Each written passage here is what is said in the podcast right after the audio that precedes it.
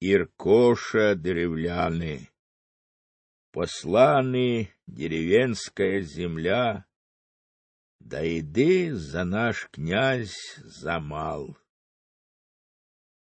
Ольга ж була в Києві з сином своїм, дитям Святославом, а воєводою був Свенельд. Сказали ж деревляни, ось убили ми князя Руського, візьмемо жінку його Ольгу і віддамо за князя нашого мала. І Святослава візьмемо і зробимо йому, що хочемо. І послали деревляни кращих мужів своїх числом двадцять у човнах до Ольги, і пристали вони до берега під Боричевим узвозом. Бо тоді вода текла біля Київської гори, і люди сиділи не в понизі, а на горі. Над горою стояв кам'яний терем. А княжий двір стояв там, де зараз двір Воротислава і Чудина. А перевісище сітки для птахів були аж за містом. Повідомили Ольгу, що прийшли деревляни, і покликала їх Ольга до себе і сказала їм Добрі гості прийшли. І відповіли деревляни Прийшли княгине. І спитала їх Ольга Кажіть, чого прийшли сюди? Відповіли ж деревляни. Послала нас деревлянська земля з такими словами Мужа твого ми убили, бо був твій муж, як вовк, розкрадав і грабував.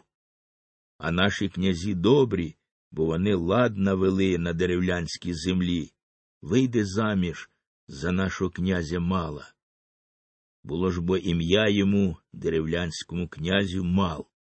Сказала їм Ольга. Люба мені річ ваша, уже не воскресити мені мужа свого, і хочу пошанувати вас завтра перед людьми своїми, а нині йдіть до свого човна і лягайте в нього з гордим духом. А вранці я пошлю по вас.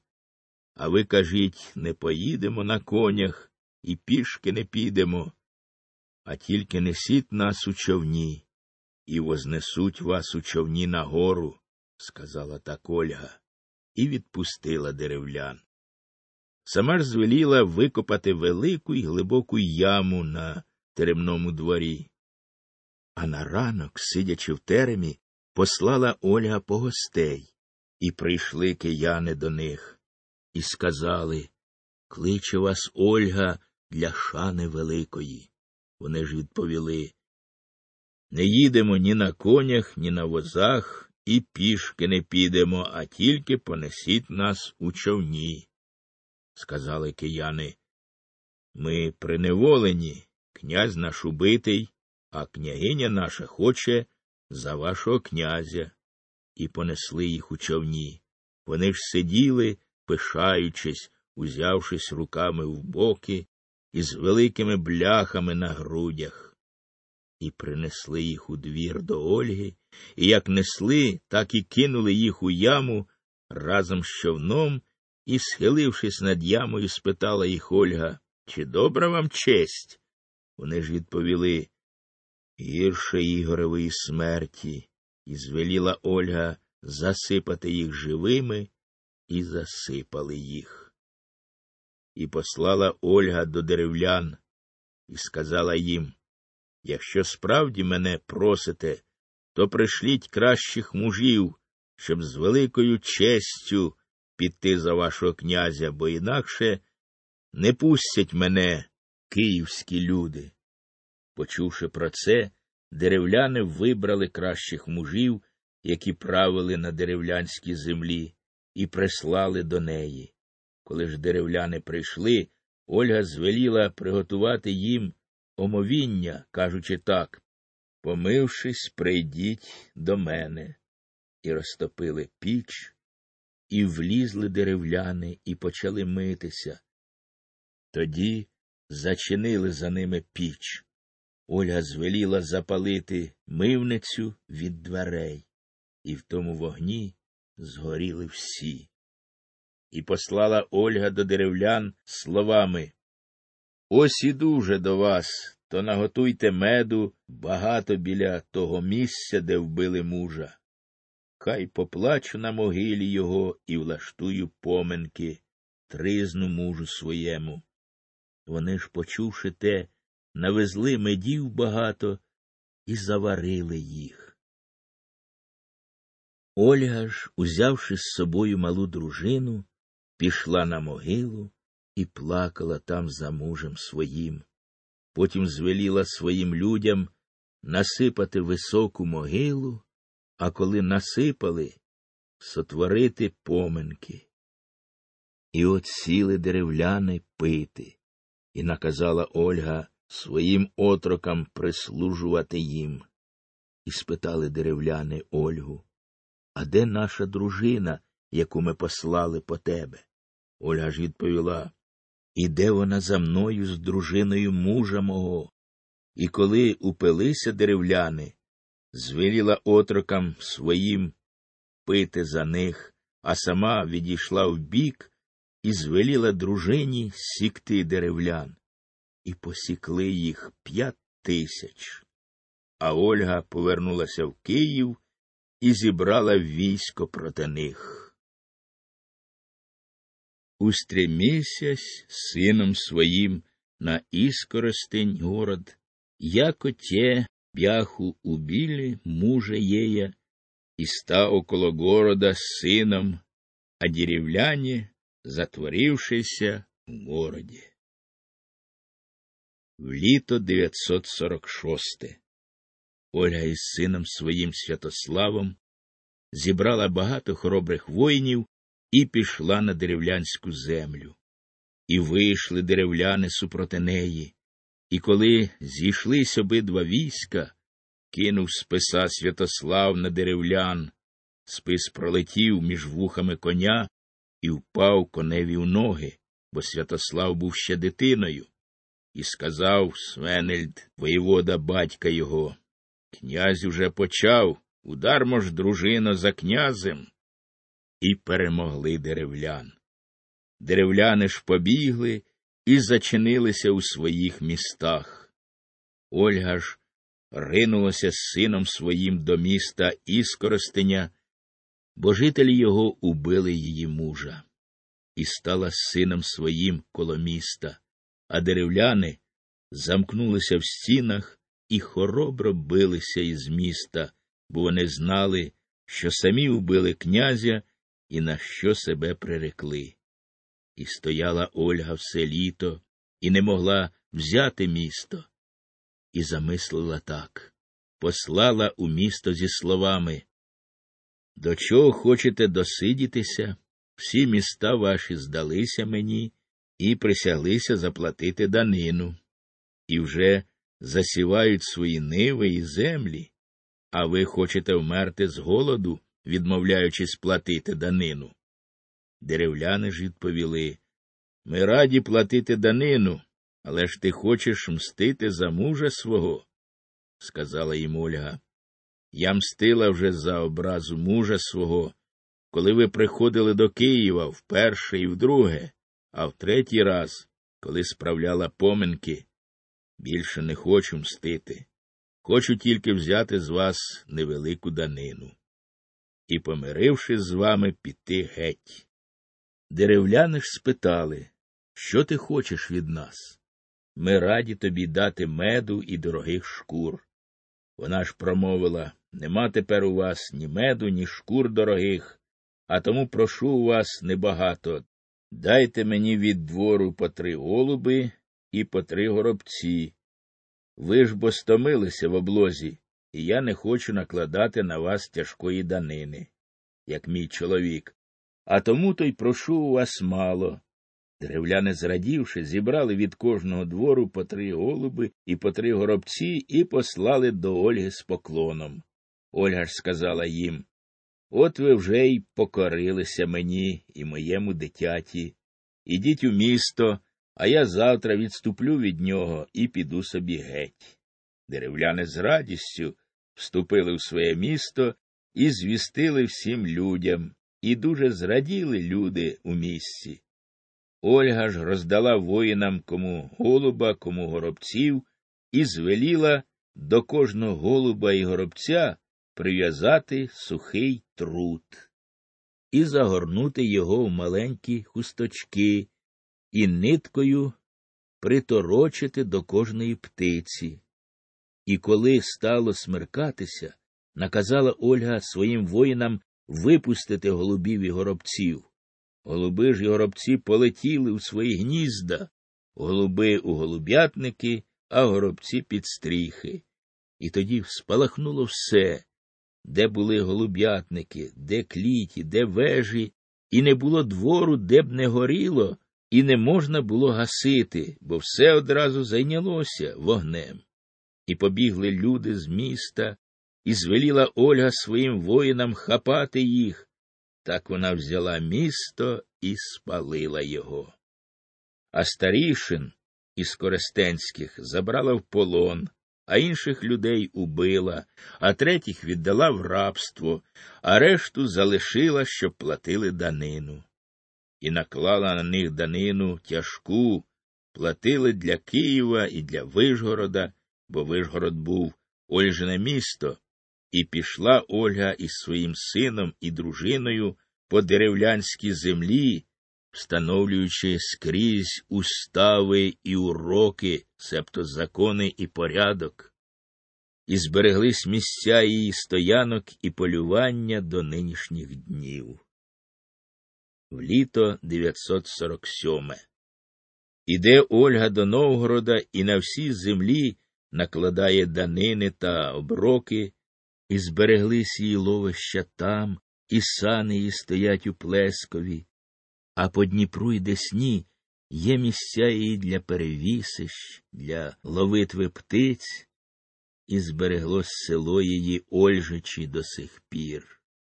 Повернулась Ольга до сина свого в Київ, і там жила з ним у мирі і любові. І рече царь, переклюка мя Олга, и даст ей дары многие, золото і серебро. В літо 955 пішла Ольга в грецьку землю і прийшла до Царгорода. Був тоді царем Костянтин, і прийшла до нього Ольга, і побачив цар, що вона дуже гарна лицем і розумна, подивувався її розуму, бесідуючи з нею, і мовив їй Достойна ти єси царствувати з нами в столиці нашій. Вона ж, розгадавши ті слова, відповіла цареві Я ж бо язичниця, якщо хочеш мене хрестити, то хрести сам, а як ні, то я не хрещусь. І хрестив її цар з патріархом, Просвітившись, вона раділа тілом і душею. Після хрещення покликав їй цар і сказав їй Хочу тебе взяти в жінки собі. А вона ж відмовила Як же ти хочеш взяти мене, коли ти сам хрестив і назвав мене дочкою, а в християн цього не дозволено, ти сам знаєш. Засміявся цар і сказав Переклюкала ти мене, Ольго, перехитрила. І дав їй дарів багато, золота і срібла, шовку і посуду дорогого, і відпустив її цар, назвавши своєю дочкою. Прийшла Ольга в Київ і вчила сина свого Святослава прийняти хрещення. Він того не слухав, кажучи як же мені самому хреститися і перейти в іншу віру, а дружина моя стане насміхатися? Ольга ж говорила йому якщо ти хрестишся, то всі зроблять те саме. А він і далі жив за язичницькими звичаями. Та коли хто хотів хреститися, не забороняв, а тільки насміхався над тим. Ольга ж любила свого сина молилася за нього і за людей, наставляла його на розум до повних його літ і змужнілості. І посилаше к странам глаголя «Хочу на вийти». В літо 964-го. Коли Святослав виріс і змужнів, почав він збирати багато хоробрих воїнів. У походах він ходив легко, мов пардус, багато воював. Не возив він за собою в походах ні воза, ні казанів, не варив м'яса, а тонко нарізавши конину або звірину, або воловину, підсмажував на вогні і так їв. Не мав він і шатра, а спав, підстилаючи у голови пітник із сідлом. І такими ж були і всі його воїни. А коли князь виступав походом, то посилав у інші землі із словами Іду на ви. І пішов за оку ріку і на Волгу, зустрів там в'ятичів і спитав Кому данину даєте? Вони ж відповіли Хозарам по шелягу відрала даємо. В літо 965. Пішов Святослав на Хозар. Почувши, Хозари вийшли назустріч із князем своїм Каганом і зійшлись битися. І в битві здолав Святослав Хозар і взяв столицю їхню білу вежу, а потім переміг ясів і касогів. В літо 966. В'ятишів переміг Святослав і данину на них наклав. В літо 967. Пішов Святослав на Дунай, на Болгар, і бились обидва війська, і здолав Святослав Болгар і взяв городів їхніх вісімдесят на Дунаї, сів князювати там у Переяславці, беручи данину з греків.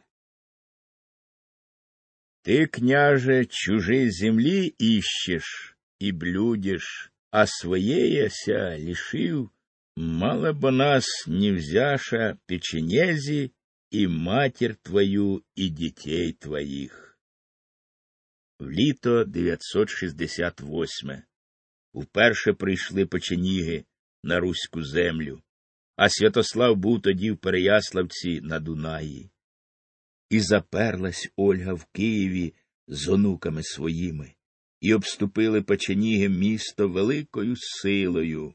Безліч їх стояло навкіл міста, і не можна було ні вийти з Києва, ні звістку послати, ні коня напоїти. Стояли печеніги на річці Либеді. Знемагали люди без їжі та без води. І зібралися люди тієї сторони Дніпра на човнах і стояли на тому березі, і не можна було ні їм пробратися в Київ, ні з Києва до них. І стали тужити люди в місті і питали, чи нема кого, хто б міг перепливти на той бік Дніпра, і сказати їм, коли не підступлять вони на ранок до міста і не допоможуть нам, здамось печенігам. І сказав один отрок Я перепливу. І відповіли йому Йди. Він же вибрався з міста і побіг з вуздечкою в руках через стійбище печенігів, питаючи їх, не бачив хто мого коня, бо він умів говорити по печеніському, і його визнали за свого. І коли він проскочив до річки, то швидко зняв одежину, кинувся в Дніпро і поплив. Побачивши це, печеніги метнулись за ним, стріляли у нього з луків та нічого не могли зробити. На тому березі помітили його, випливли навпроти човном, забрали його і привезли до дружини. І сказав їм отрок якщо завтра не підійдете до міста, то люди здадуться печенігам. Промовив же воєвода їхній іменем Претич. Підійдемо завтра на човнах, заберемо княгиню і княжичів і помчимо на цей бік. Якщо не врятуємо їх, то ганьбою покриємо себе, і Святослав усіх нас вигубить. Ранком, як тільки почало світати, сіли вони в човни і голосно засурмили. А на горах весь Київ озвався гуками. Печенігам же здалося, що то прийшов сам князь, і вони побігли від міста хто куди, і вийшла Ольга з онуками до людей у човнах. Печеніський же князь, побачивши її, повернувся один і спитав у воєводи Претича Хто це прийшов? Претич відказав йому Люди з того боку Дніпра. Печеніський же князь знов запитав А ти не князь часом? Претич відповів Я воїн його і прийшов у сторожі у першому загоні. За мною іде військо із самим князем без числа і ліку воїнів. Так він сказав, щоб пригрозити їм. Князь же Печеніський звернувся до претича. Будь мені другом. Той відповів так і зроблю, і потисли вони руки один одному. І дав печеніський князь претичу коня, шаблю і стріли. Він же дав йому кольчугу, щит і меч. І відступили печеніги від Києва, і стали на либеді, і не можна було, як і раніше, коня вивести напоїти. Послали кияни до Святослава із словами Ти, князю, шукаєш чужої землі і про неї турбуєшся, а свою занехаєв.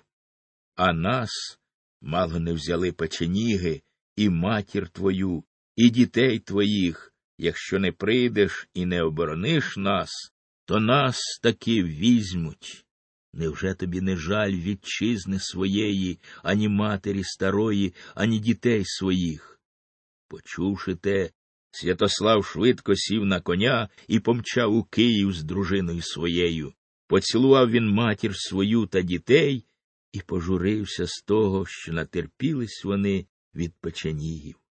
І зібрав воїнів і прогнав печенігів у поле, і настав мир. Не любимо єсть в Києві жити, ощу жити в Переяславці, в Дунаї, як ото єсть среда землі моєї.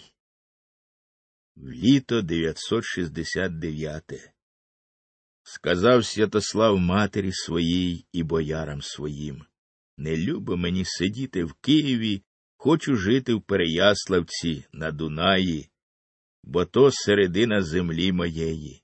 Туди сходяться всі блага від греків золото, шовки, вино і всілякі плоди земні, і Чехії й Угорщини, срібло й коні, із Русі ж хутра і віск, мед і челядь. Промовила йому Ольга. Бачиш, я хвора. Куди ти хочеш піти від мене? Вона тоді розхворілась вже і далі промовила Коли поховаєш мене, їдь куди хочеш. Через три дні Оля померла, і плакали за нею плачем великим син її і внуки її, люди всі, і понесли, і поховали її на відкритому місці. Ольга заповіла не справляти по ній поминки, бо мала при собі священника той і поховав її. Була вона передвісницею християнської землі, як ранкова зоря перед сходом сонця. Вона сяяла, як місяць уночі, отак і вона світила серед язичників. В літо 970 Святослав посадив свого сина Ярополка у Києві, а Олега в деревлян тоді ж вийшли люди новгородські попросили собі князя. Якщо не підете до нас, то ми самі знайдемо собі князя. І сказав їм Святослав А хто пішов би до вас?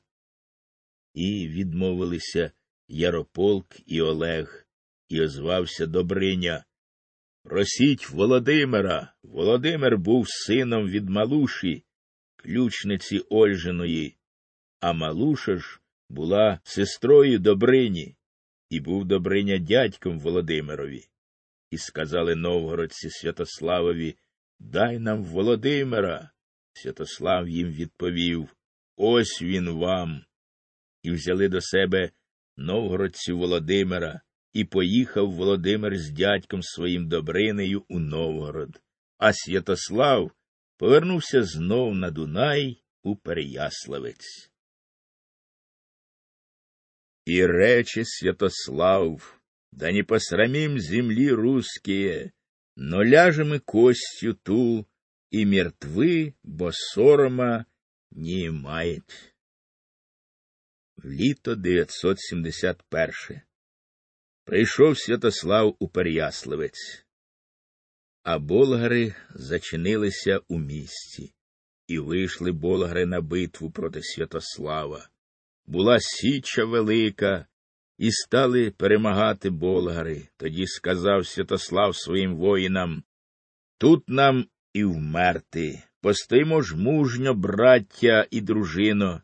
І на вечір здолав болгарів Святослав, узяв місто мечем і послав до греків із словами Іду на ви, і хочу взяти вашу столицю, як і цей город. І сказали греки ми не здужуємо вистояти проти вас. Візьми з нас данину на себе і на дружину свою. Тільки скажи, скільки вас, і ми дамо на кожного. Так говорили греки, підлещуючись до русів, як те вміли вони робити. І сказав їм Святослав Нас двадцять тисяч і надбавив десять тисяч, бо було русів усього десять тисяч. І виставили греки проти Святослава сто тисяч війська і не дали данини. І рушив Святослав на греків, а греки вийшли на русів. Коли ж руси побачили їх, вельми злякалися такої безлічі воїнів. І сказав тоді Святослав нам нема куди відступати. Хочемо чи не хочемо, треба битися. Так не посоромимо землі руської, а ляжемо тут кістьми, бо мертві не знають ганьби. Якщо ж побіжимо, сором нам буде. Тож не побіжимо, а станемо твердо, а я піду попереду вас. Якщо моя голова ляже, то про свої потурбуйтеся самі. І відповіли вої, де твоя голова ляже, там і свої голови складемо. І вийшли полками руси, і була січа велика, і переміг Святослав, і побігли греки.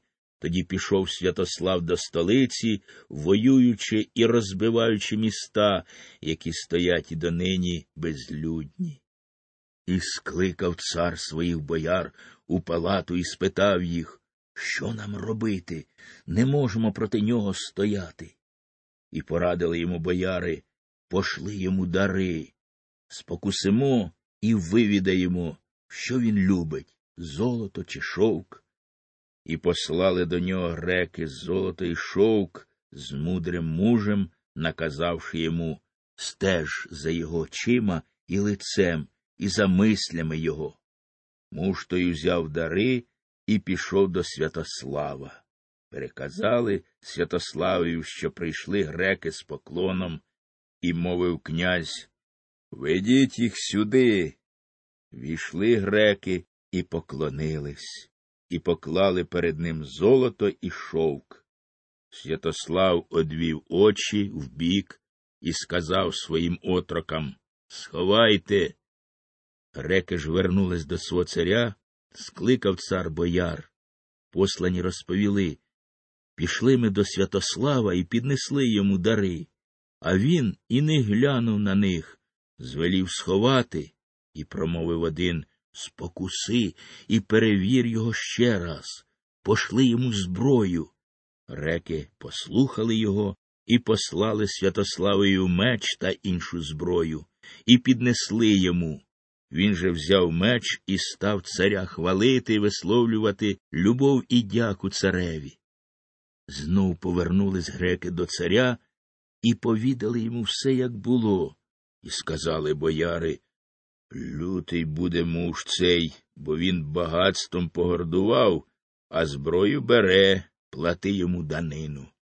І послав до нього цар, говорячи так не ходи до столиці нашої, а візьми данину, скільки хочеш, бо тільки трохи не вийшов Святослав до Царгорода, і дали йому данину. Він же взяв і на убитих, кажучи візьме за убитого рід його. І повернувся Святослав на Дунай у Переясливець з великими дарами і з великою славою. Слышавши же печенезісе, заступіша пороги, і нападе на ня куря князь Печенежський. І направив Святослав послів до грецького царя, кажучи так Хочу мати з тобою твердий мир і любов. Цар же, почувши те, зрадів і послав йому дарів більше, як до того. Святослав узяв дари і став думати з дружиною своєю. Якщо не укладемо миру з царем, і довідається цар, що нас мало, то прийдуть греки і обложать нас у стінах міста, а руська земля далеко, печеніги з нами у війні, і хто нам допоможе? Укладемо ж мир з царем. Вони ж бо присяглися платити нам данину, того і досить нам. Якщо ж перестануть нам платити данину, то знову із Русі, зібравши велике військо, підемо на Царгород.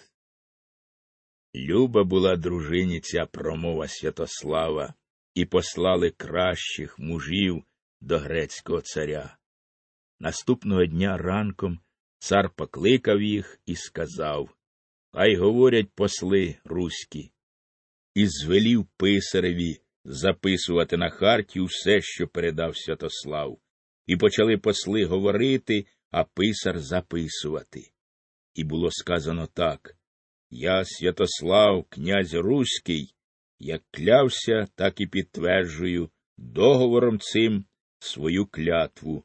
Хочу разом з усією підданою мені Руссю, боярами та іншими мати мир і правдиву любов з великим царем грецьким і з усіма людьми вашими.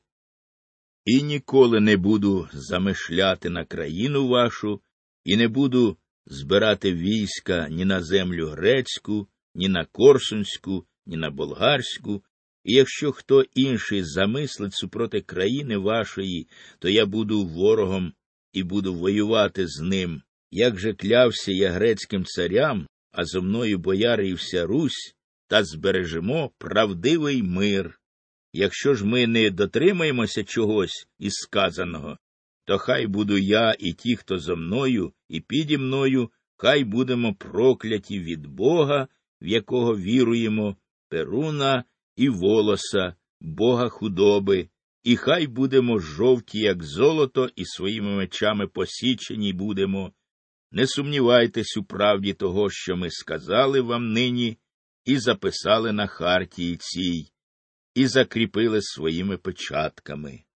Уклавши мир з греками, замислив Святослав повернутися в Київ, бо він побачив, що в нього мало дружини, і сказав собі коли б хто не спокусився убити дружину мою і мене якими небудь хитрощами, адже багато воїнів його було вбито в боях, і він промовив Піду на Русь, приведу ще дружину, Зібрався Святослав і поплив на човнах до порогів, і сказав йому воєвода, батька його Свенельд, обійди князю пороги на конях, бо стоять коло порогів печеніги.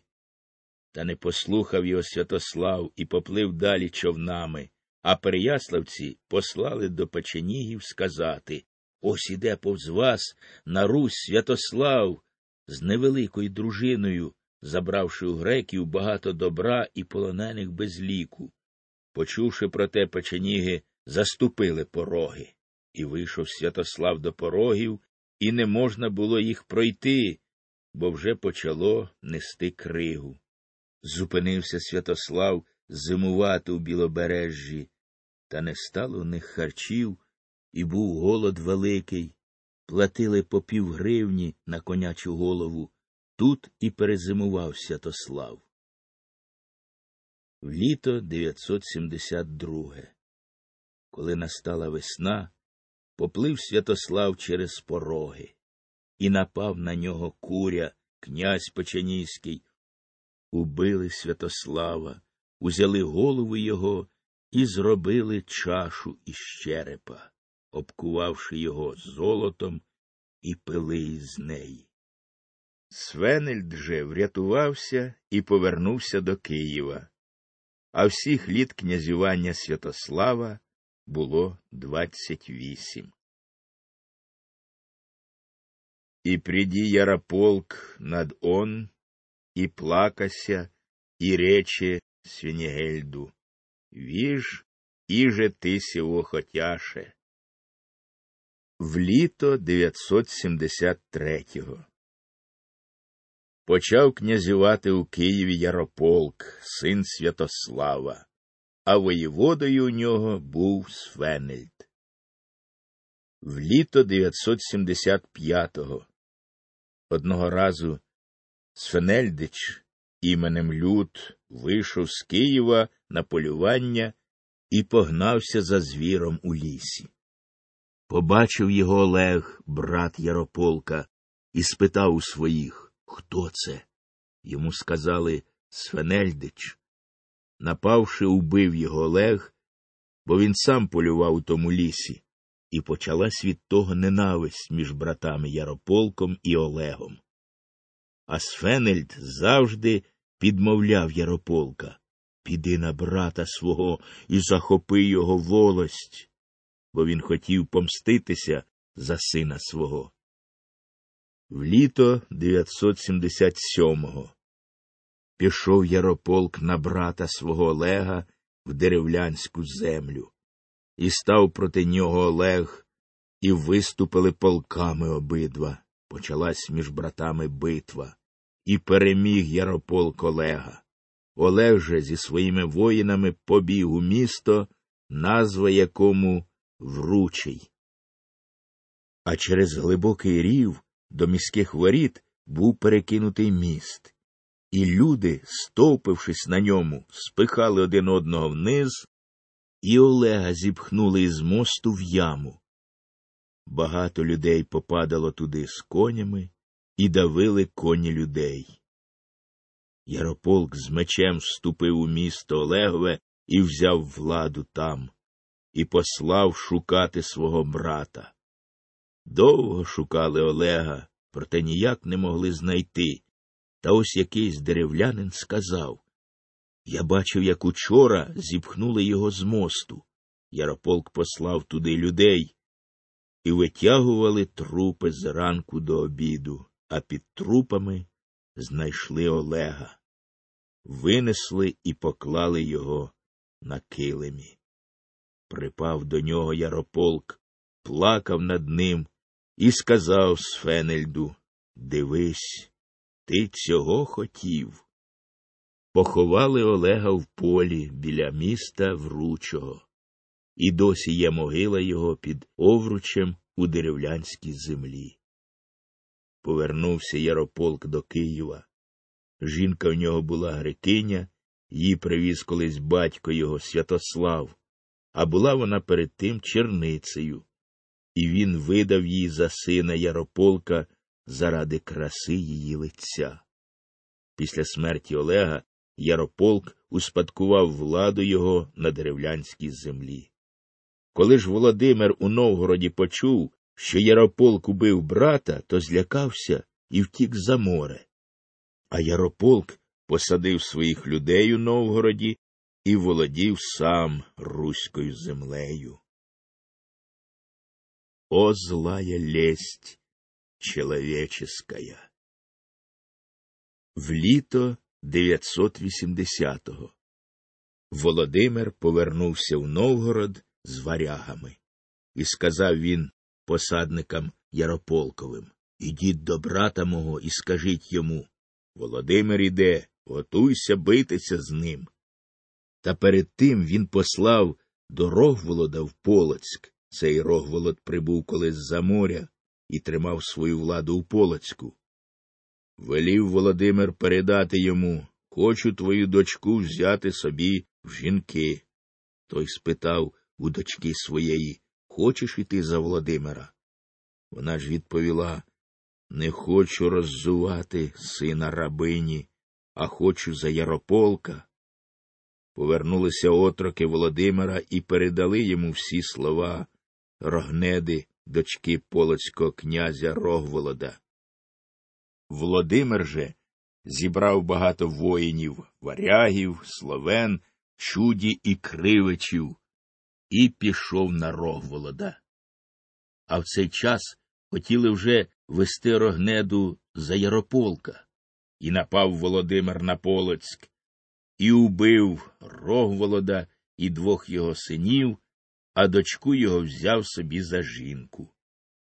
Після того рушив Володимир на Київ. Прийшов до Києва з великим військом, а брат його Ярополк не посмів виступити проти нього і замкнувся в Києві зі своїми людьми і воєводою блудом. І став Володимир полком, окопався між Дорогожичем і Капичем, і зберігся рів той до сьогоднішніх днів. Послав же Володимир до блуда воєводи Ярополка з облесними словами Будь мені приятелем. Якщо я вб'ю брата мого, то буду шанувати тебе як батька свого, і велику честь матимеш від мене. Не я ж бо почав убивати братів, а він. Я ж того побоявшись, виступив проти нього і сказав блуд послам Володимировим Буду з тобою в серці твоїм і в дружбі з тобою. О зла підступність людська, як сказав Давид, людина, що їла хліб мій, віддячила мені лжею. Блуд же замислив лукаву зраду проти свого князя. І ще сказав той же Давид Муж підступний у душі своїй не проживе і половини своїх днів. Безумні ті, хто штовхають на кровопролиття і братовбивство, гірші вони зміїв. Так ось і блуд він засів в облозі разом з Ярополком і, обдурюючи князя, часто посилав своїх гінців до Володимира, закликаючи його приступом узяти Київ а сам тим часом замишляв, як би йому вбити Ярополка. Відкрито погубити його не міг, боявся городян, а тому й придумав таку хитрість. Він почав говорити князеві Кияни хочуть зрадити тебе. Вони, о голові твоїй, помишляють, тікай з міста. Ярополк послухав його, вибіг з Києва і замкнувся в місці родні у гирлі річки Рось, а Володимир вступив у Київ і з дружиною обклав Ярополка в родні. Почався у родні на тій сухій безплідній горі великий голод, так що й досі живе приказка в народі біда, як у родні, блуд, який утік з Ярополком, і далі плів свої лукаві сіті. Він говорив князеві Бачиш, скільки воїнів брата твого. Нам їх не побороти, укладай мир з братом своїм. Так він сказав, обманюючи князя, і Ярополк погодився, хай буде так. Блуд негайно послав до Володимира. Збулась думка твоя. Приведу до тебе Ярополка, приготуйся вбити його. Володимир же, почувши про те, вступив у отчий теремний двір про який ми вже згадували, і сів там з воїнами і дружиною своєю. А блуд влаштував Ярополкові піди до брата свого, скажи йому, що мені не даси, я все прийму. Ярополк пішов, а варяжко говорив йому Не ходи, князю, уб'ють тебе, біжи краще до печенігів і приведи воїнів. Та не послухав його Ярополк і пішов до Володимира. І коли ступив у двері, два варяги підняли його мечами під пазуху. Блуд же зачинив за ним двері і не дав зайти своїм. І так було вбито Ярополка. Варяжко, коли побачив, що Ярополк лежить у крові, утік з того двору до печенігів і довго воював з печенігами проти Володимира. Ледве привабив його Володимир на свій бік, давши клятвену обіцянку любити і шанувати його. Володимир став жити з жінкою свого брата Грикинею, а була вона тоді вагітна від Ярополка, і народився в неї від першого чоловіка син Святополк. Та мудро сказано від гріховного кореня і злий плід буває. Тому то й не любив святополка князь Володимир, бо він нагадував йому про вбитого брата. Одного разу вже після того прийшли до Володимира варяги і сказали це наше місто, ми з тобою захопили його, хочемо взяти викуп з киян по дві гривні з людини. Володимир відповів їм Почекайте з місяць, поки зберуть вам куни. І чекали вони місяць, та Володимир не дав їм викупу. Тоді сказали варяги Підманув ти нас, то відпустив грецьку землю. Він же їм відповів Ідіть. А ще перед тим відправив послів до грецького царя з такими словами.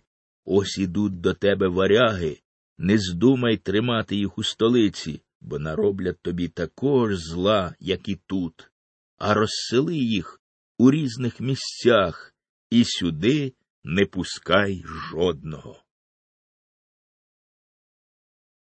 Несуть бозі, но древо, днесь єсть, а утро і згніла єсть.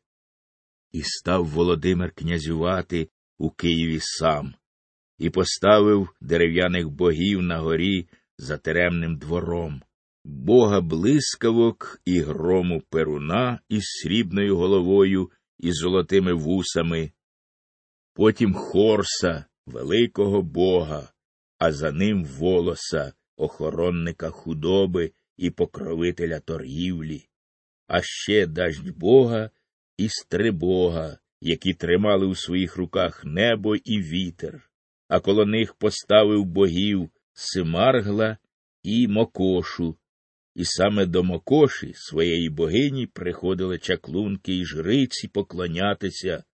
На тій же горі було капище, і там палили вогонь і приносили туди жертви, називаючи дерев'яних ідолів богами, і приводили до цих боїв своїх синів і дочок.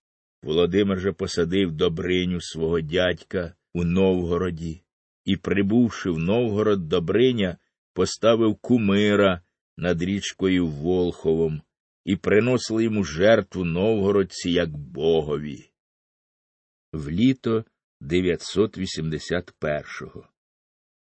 Пішов Володимир на поляків і захопив міста їхні Перемишль, Червен та інші, які донині під Руссю. Того ж літа переміг Володимир В'ятичів і наклав на них данину з кожного плуга, як і батько його брав.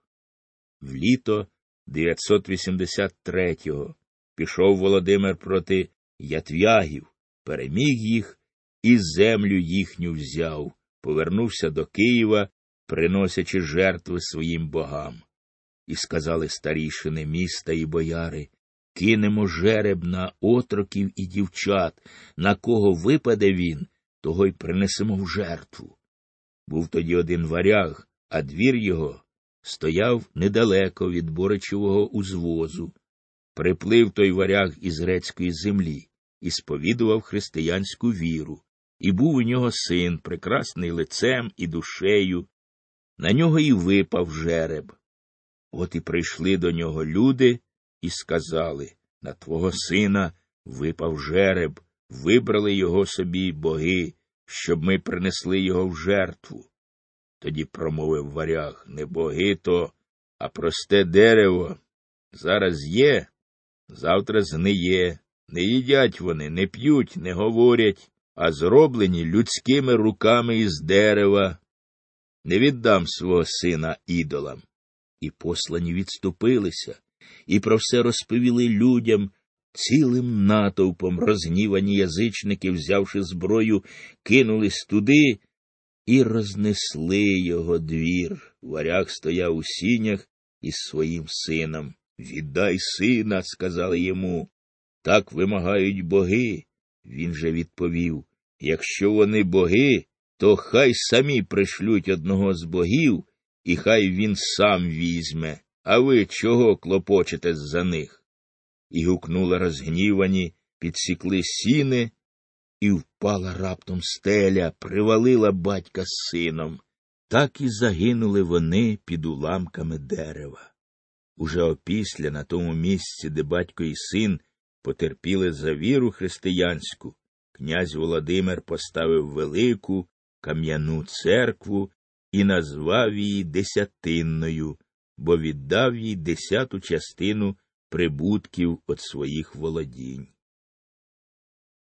В літо 984-го пішов Володимир на Радимичів, був у нього воєвода вовчий хвіст, і послав Володимир вовчого хвоста попереду себе. Зустрів той Радимичів на річці піщанці і переміг їх. З того часу і дражнять з Радимичів, піщанці од вовчого хвоста тікають. В літо 985-го пішов Володимир на волзьких болгар у човнах із своїм дядьком Добринею, а торків повели вони берегом на конях і перемогли болгар. Сказав Добриня Володимиру. Оглянув я полонених колодників. Усі вони в чоботях, ці данину нам не платитимуть. Підемо пошукаємо собі в постолах. І уклав князь Володимир мир з болгарами. Клятву дали один одному і сказали болгари тоді не буде миру між нами, коли камінь стане плавати, а хміль тонути. І повернувся Володимир у Київ. Володимир же рече, то как вы нех учите, а самі отвержені Бога? В літо 986-го прийшли болгари магометанської віри, кажучи, ти, князю мудрий, і розумом тямущий, а закону не знаєш. Повіруй у наш закон і поклонись Магометові. Володимир спитав, яка ж ваша віра? Віруємо Богу, а Магомет нас учить не їсти свинини, не пити вина, зате після смерті, каже, можна жити в розпусті, дасть Магомед кожному по сімдесят вродливих жінок і вибере одну найвродливішу, і покладе на неї вроду всіх, та й буде йому жоною. І хто на цьому світі бідний, то буде і на тому. І всяку іншу лжу говорили, про яку й писати сором. Володимир слухав їх, бо й сам любив жінок. Та ось що йому було не любо не їсти свинини і заборона пити. І він сказав на Русі весілля, пиття не можемо без того бути. Потім прийшли німці з Рима, звернулися з такими словами Ми прийшли від папи римського. Говорить тобі папа так, наша віра світло. Ми поклоняємося Богу, який сотворив небо і землю, зорі й місяць і всяке дихання живе. А ваші боги то просто дерево. Володимир спитав їх, у чому ж заповіт ваш? Вони відповіли поститися по можливості, смиряти дух і тіло своє. Володимир їм сказав Ідіть, звідки прийшли. бо й батьки наші не прийняли цього. Дізнавшись про те, прибули хозарські євреї і сказали Володимирові ми чули, що приходили болгари і християни, кожен навчаючи тебе своєї віри. Християни вірують у того, кого ми розп'яли, а ми віруємо у триєдиного Бога Аврама, Ісака і Якова. Володимир спитав, де ваша земля? Вони ж сказали розгнівався Бог на батьків наших і розсіяв нас по всіх країнах за наші гріхи, а землю нашу віддав християнам. Володимир на це промовив Як же ви інших учите, коли самі відкинуті Богом і розсіяні? Якби любив вас Бог і закон ваш, то не були б ви розсіяні по чужих землях, чи ви і нам того зла хочете? Потім прислали греки до Володимира свого філософа, і той звернувся до князя з такими словами Ми, греки, віруємо в Бога нашого Ісуса Христа. Він ходив по землі, проповідував Царство Небесне, а його розп'яли на хресті. Та Ісус воскрес і сказав учням своїм, що повернеться з неба на землю і буде судити живих і мертвих, кожному воздасть по заслугах його, праведникам царство небесне, рай і радість без кінця, безсмертя, а грішникам муки в пеклі кипіння в смолі. Така буде кара тим, хто не вірить Богові нашому Ісусові Христові, будуть горіти вогні, хто не хреститься. І, закінчивши слово своє, філософ показав Володимиру запинало, на якому було намальовано судилище Господнє і тих стовплених грішників, які бредуть у пекельний вогонь, і праведників, тих, які у веселощах духу вступають до раю. Володимир же, зітхнувши, сказав добре тим, хто праворуч у раю, горе тим, хто ліворуч у пеклі. Філософ промовив Якщо хочеш справедниками стати праворуч, хрестись. Володимиру запала в серце думка ця, однак він сказав Почекаймо ще трохи, бо хотів розвідати більше про всі віри. І вручив Володимир грецькому філософові багаті дари і відпустив його з великою честю. А ще ліг би закон греческий, то не была баба твоя Ольга прияла хрещение, я же б мудрейший всіх чоловік. В літо 987-го скликав Володимир бояр своїх і старішин городських і сказав їм Ось приходили до мене болгари, кажучи, прийми наш закон. Потім приходили німці і хвалили свій закон. За ними прийшли євреї, після всіх прийшли греки, ганьблячи всі закони, а свій вихваляючи. Мудро вони говорили, чудно їх слухати. Якщо хто, кажуть греки, перейде в їхню віру, то, померши, знову воскресне. Якщо ж буде в іншій вірі, то на тому світі горіти йому вогні. Що ви на це скажете, що порадите? І відповіли йому бояри і старці. Знай, князю, що свого ніхто не гудить, а хвалить. Якщо хочеш по справжньому довідатися, то пошли своїх мужів, хай вони подивляться і розпитають, у кого яка віра. І була люба мова їхня князю і всім людям.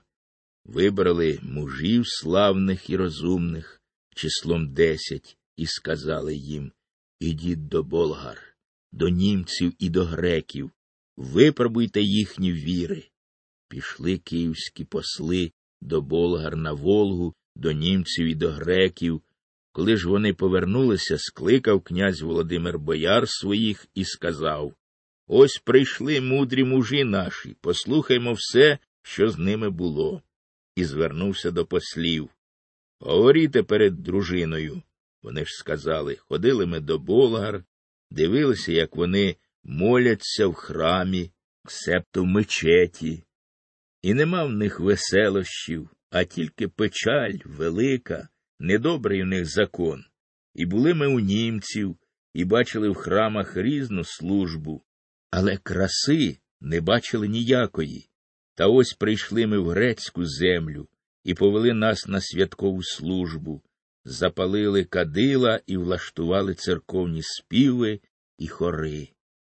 Ми в подиві стояли і не знали, де ми, на небі чи на землі, бо нема на землі такого видовища і пишноти такої, і не знаємо, як розповісти вам про те, знаємо тільки, що служба в них краща, ніж у всіх інших землях. Не можемо забути ми краси тої, бо кожна людина, раз куштувавши солодкого, не візьме потім гіркого. Так і ми. Озвались бояри. Якби поганий був закон грецький, то не перейняла б його твоя баба Ольга, а вона була наймудріша з усіх людей. І спитав Володимир, де будемо хреститися? Вони ж відповіли, де тобі любо? Минуло ще одне літо і в тій порі. Слышу же все, яко сестру і маєте дєвою, да ще ею не вдасться замя, то створю граду вашому, як же і сему створіх. В літо 988-го пішов Володимир з військом на Корсунь, місто Грецьке, і замкнулися корсунці за високими стінами, і став князь на тій стороні міста, де пристань, на відстані одного перельоту стріли, і билися корсунці завзято. Володимир же взяв місто в облогу. Люди за стінами стали знемагати, і тоді сказав їм Володимир Якщо не здастеся, то буду стояти хоч три літа. Вони ж не послухали його. Тоді Володимир, підготувавши своє військо, звелів робити земляний насип до городських стін. Руські воїни нагортали вал, а корсунці, підкопавши свою городську стіну, потроху вибирали насипану землю, носили її до себе, висипали посеред міста. Військо Володимира насипало ще і ще, і Володимир стояв. І от один корсунець іменем Анастас пустив стрілу до руського князя, так написавши на ній Колодязі за тобою зі сходу, із них вода тече по трубах у місто. Перекопай труби і перейми воду. Володимир же, почувши про те, глянув на небо і промовив Якщо збудеться все, охрещусь. І одразу наказав копати поперек труб, і от перейняв воду. Люди знесилились від спраги і здалися. Володимир вступив у місто з дружиною своєю і послав до грецьких царів сказати Ось я взяв ваше славне місто. Чув я, що маєте сестру на виданні. Якщо не віддасте за мене заміж, то зроблю в вашій столиці те саме, що й цьому місту зробив. І, почувши те, опечалились царі і послали йому таку звістку. Не лишить християнок видавати за язичників. Якщо охрестишся, то й сестру нашу візьмеш, і з нами одновірцем будеш. Коли ж не захочеш цього зробити, то не зможемо видати її за тебе. Володимир сказав посланцям від царів.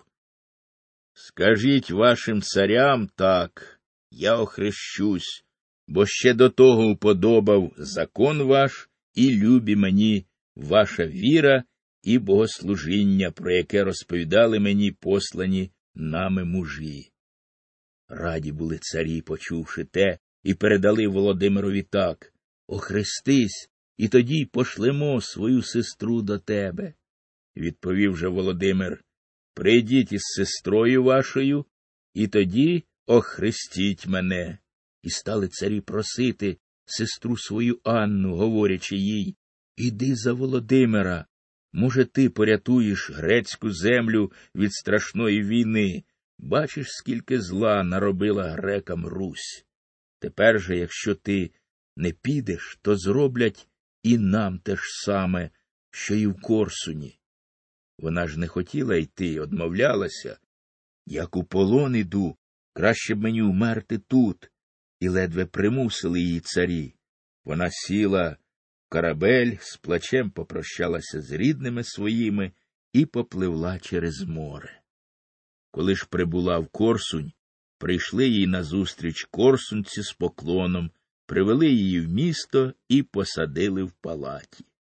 А тут саме розхворівся Володимир очима і нічого не бачив. Тужив сильно і не знав, що робити, і послала йому цариця сказати такі слова Якщо хочеш позбутися тієї хвороби, то охрестися швидше. І звелів князь охрестити себе. Єпископ же Корсунський з попами, царициними, оголосивши про те, хрестили Володимира. І коли поклав єпископ на нього руку, в ту ж мить прозрів Володимир.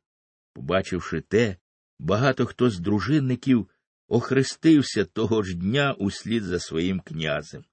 Потім привели Анну, щоб справити шлюбний обряд.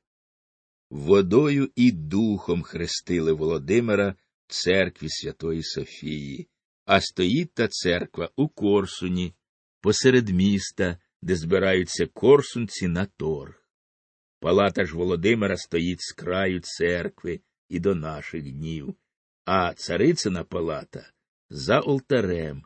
Ті, хто не знають правди, кажуть, що хрестився Володимир у Києві, а інші говорять у Василеві, а ще інші по іншому скажуть.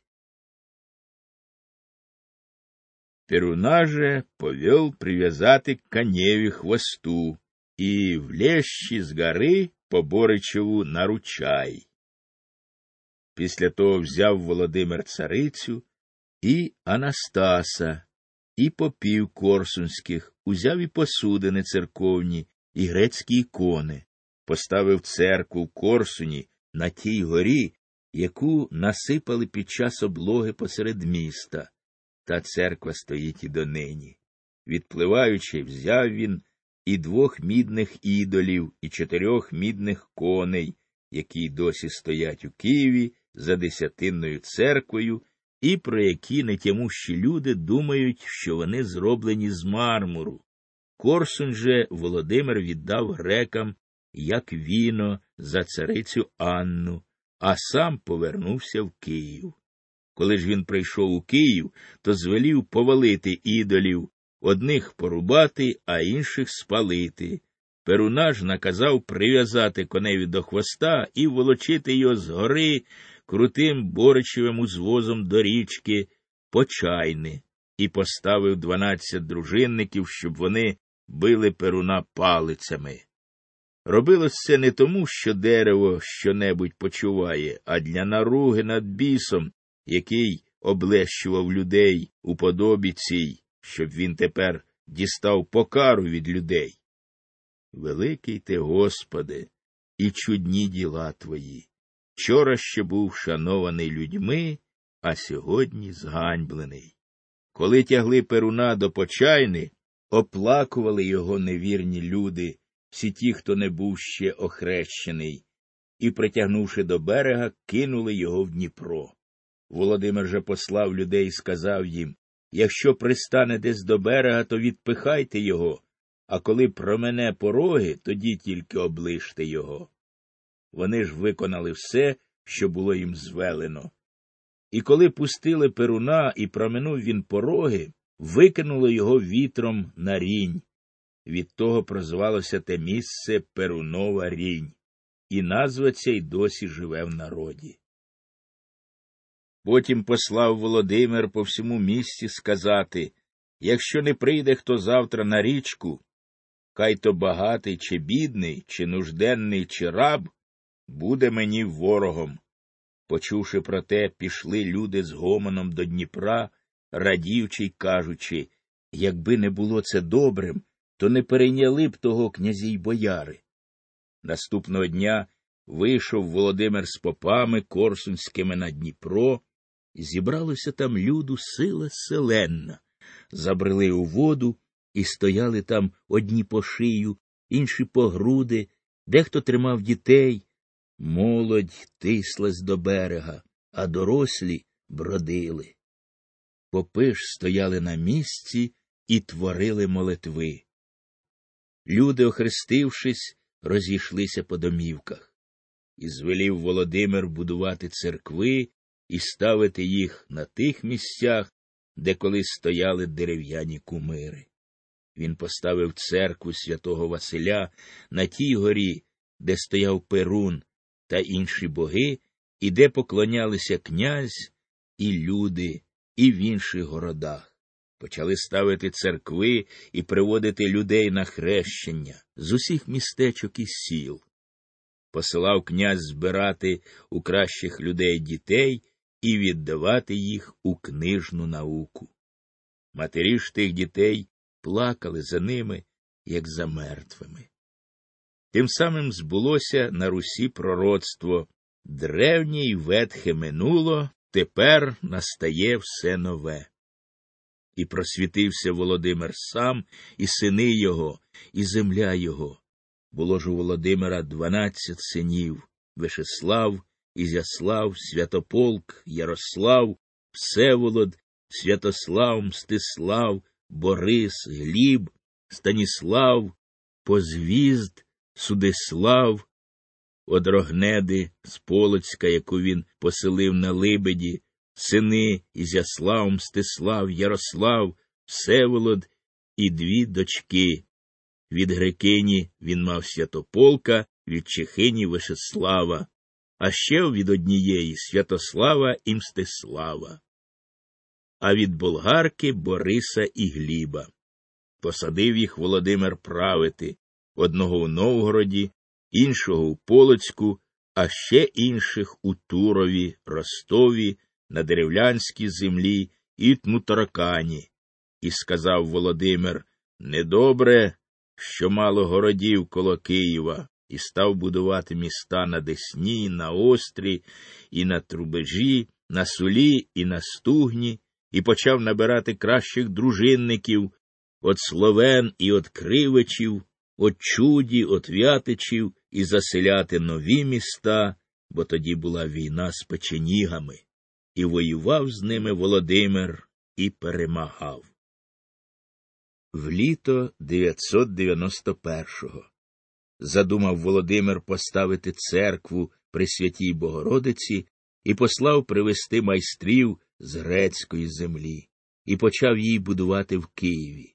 А коли закінчив, поручив її Анастасу Корсунянину і поставив служити в ній корсунських попів, давши їй усе, що взяв перед тим у Корсуні, ікони, посудини, хрести, і сказав так Даю церкві цій десяту частину від моїх багатств і від моїх городів. І назвав він церкву в ім'я Богородиці, та в народі приклалася до неї інша назва десятинна від десятої частини його багатств. В літо 992-го Володимир заклав місто Білгород і набрав для нього людей із інших міст, і поселив в ньому багато людей, бо любив цей город.